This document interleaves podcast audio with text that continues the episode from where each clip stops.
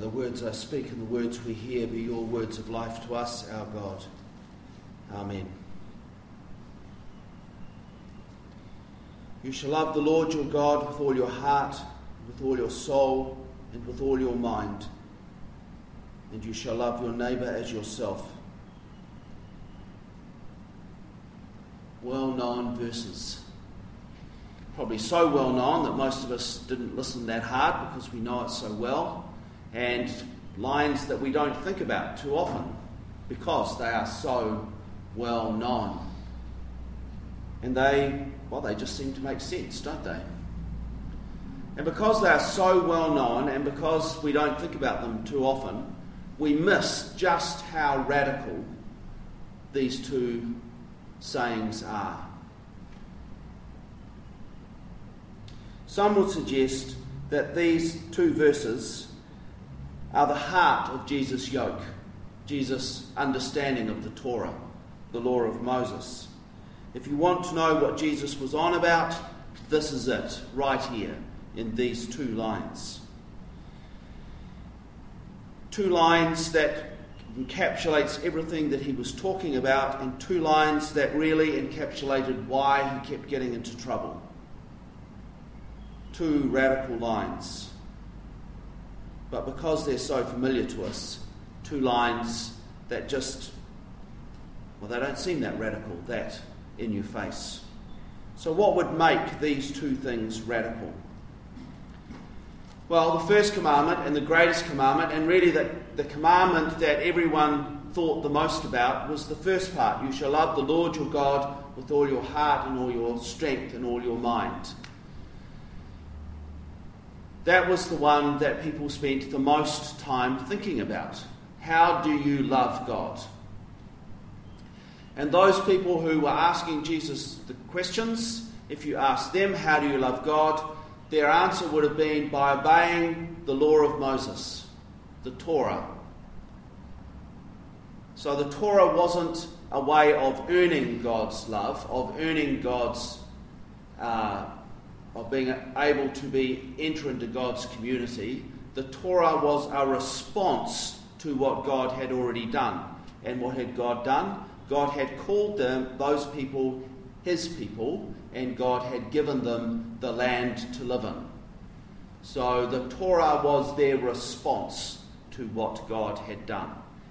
And for those who lived in Jerusalem, the most important part of the Torah was the stuff around the temple the temple rites, the rituals, and the sacrifices. And being obedient to those and adhering to those and making sure that those were practiced properly and for those who lived outside of Jerusalem, and so that was mostly the chief priests, the priestly caste, the Levites, all those who lived in Jerusalem. That was, that was their focus for the, the Torah. But for the Pharisees, most of whom who lived outside of Jerusalem, and some of who lived in quite large distances from Jerusalem, the rest of the law of Moses was all important. The daily living out of the Torah was how you loved God And loving God was, was what it was all about. And it was up here. And loving your neighbour was kind of down here somewhere, kind of mixed up in the daily living of the Torah, but certainly not elevated, not something you thought about very often. And so the first radical feature of what Jesus says is sure, you've got to love the Lord your God with all your heart and soul and mind, but he raises up love your neighbour as yourself to be equal to it. The hierarchy is broken. No longer down here, loving God up here, loving neighbour down here. The two are brought together side by side. Love God, love neighbour. Equal, side by side. Of course, the big question then was who is your neighbour? But that's a completely different topic. There are some people, who, however, who suggest that Jesus went even further than this. In this statement, in fact, we don't have two statements love God, love neighbour. We have one statement love God by loving neighbour. In effect, what Jesus was saying is all the stuff about the Torah, drop it. you love God by loving your neighbour as yourself. And the Torah becomes the way that you are shaped to be a people who loves God by loving your neighbour. You don't lose the Torah. The Torah, the law of Moses, the prophets is still important, still needs to be adhered to, but it needs to be read in the light of loving God by loving neighbour as yourself. It becomes the means that we are reminded that that is what we are to do. It becomes the means by, as you seek to live out the Torah day by day, you are shaped to become a people who just do that. Not because you think about it and think it's what you should do, but you just do that because that's the kind of person you are. You are sandpapered to become that kind of person through obedience to the Torah. So Jesus was speaking to a group of people who thought that loving God was through obedience to the Torah and loving neighbour was kind of involved in that, but it was down the pecking order of importance. And at the very least, Jesus says loving your neighbour is of equal importance to loving God. And there are some who suggest that Jesus said, You love God by loving your neighbour. And everything else we do should be things that remind us that's how we should live and help shape us to be that's how we live. So I wonder then how we see these two things. Do we hold them side by side of equal importance? And do we actually love God by loving our neighbour? Or do we hold these two statements as separate statements?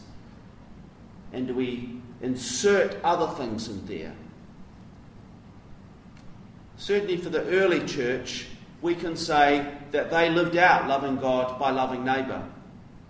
And we can see that in both parts of the early church. If we look at the Jerusalem church, which was led by James the Just, Jesus' brother, who was a devout Jew. They operated in the temple precepts, they took part in the temple worship. They were renowned for being devout, law abiding Jews. The thing that got them into trouble was they spent so much time with the people on the edge. They were the voice for the people on the edge. They loved God by loving their neighbours, and their neighbours were all those that everyone else looked down on, thought were irrelevant, even despised. In the end, that's what led to James's death.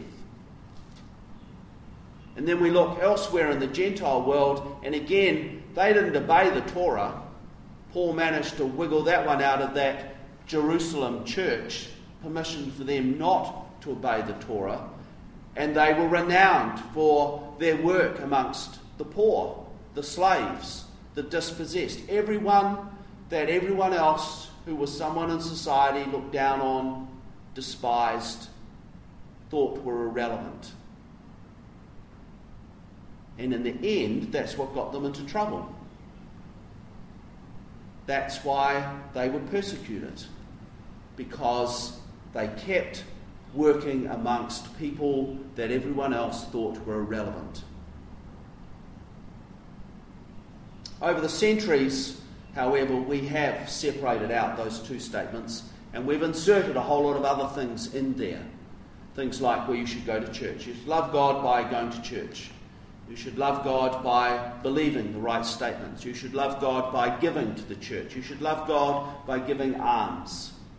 And once Constantine Constantine came and the church became an arm of the state, which it has been from the 300s through to about now. You love God by being a good, loyal citizen. And there are still countries around the world where that is taught. America, for example, where those two statements are pulled apart and a whole lot of other things are inserted in there. You love God by and the loving the neighbour at its best is held equal, but is dropped often down the list of priorities to somewhere else in there. Today, in many churches, Reformed churches around the world, it is Ref- Reformation Sunday. Now, the only reason I know that is because the Lutheran Church here in Tauranga has closed. They became too old and too small, and several of them have come to here to St George's. And they asked if we could at least mention that today is Reformation Sunday, so I had to look it up. I'd never heard of it. What is this Reformation Sunday? And it's celebrated now because on the 31st of October 1517, a little non obscure Augustinian monk called Martin Luther, who had been reading Romans, nailed 95 theses to the door of Castle Church in Wittenberg in Germany. It wasn't an act that was supposed to spark much he was just kind of asking some questions about Roman Catholic doctrine, teaching, and practice. But this time, his questions stuck, and it kind of set in place a huge movement that changed the religious and social and political landscape of Europe. And we still feel the repercussions of that today. It led to example for uh, services and Bibles to services to be conducted in the common language of the people rather than in Latin, as had become the custom. And it became, uh, we now have Bibles written in language that we can understand because of those 95 theses. It became important that people could actually hear and read the Bible in their own language rather than in the Latin, which it had been in the Western Church read in, in, up to that point. Uh, in Germany, it had a profound effect. Luther's translation of the Bible, there were a whole lot of German dialects across all the German states amongst the German peoples, and his Bible acted as a unifier. His Bible meant that one German became common. His German, the German in his Bible. And that had a direct link to the creation of modern Germany in the 1800s. And today we have Reformed churches around the world. The one that we know the best is the Presbyterian Church, formed by the first Anglican vicar of Geneva, John Knox. I don't know if any of you knew that he was an Anglican. I was a little surprised when I was in Geneva to see an Anglican church there. I was there on a Sunday and people were coming out of church, and I went, Well, I don't know what kind of church that'll be, but I know it won't be an Anglican church. And I crossed the road and went, Well, blow me down. It is an Anglican church, and it's been here since the 1500s. So, was one of the centres of the Reformation.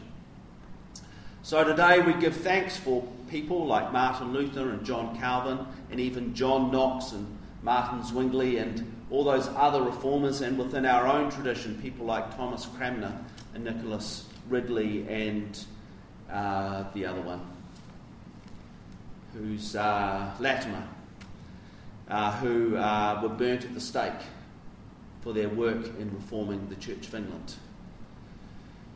We are part of that story. And being part of that story invites us to think about how we have slipped back into bad habits, bad practices. It invites us to again to think about this passage that we heard this morning, the kernel of Jesus' yoke. To love God with all our heart and mind and soul by loving our neighbour. Do we hold those two equal? Do we hold them together? What have we allowed to get in between those two statements? how have we allowed those two statements to be one to be more important than the other? We need to make this statement a lot less familiar and to contemplate it again. How are we invited to love God with all our heart and mind and strength by loving our neighbour with all our heart and soul and strength? invite us to spend a moment thinking about that. and then marrying will leave us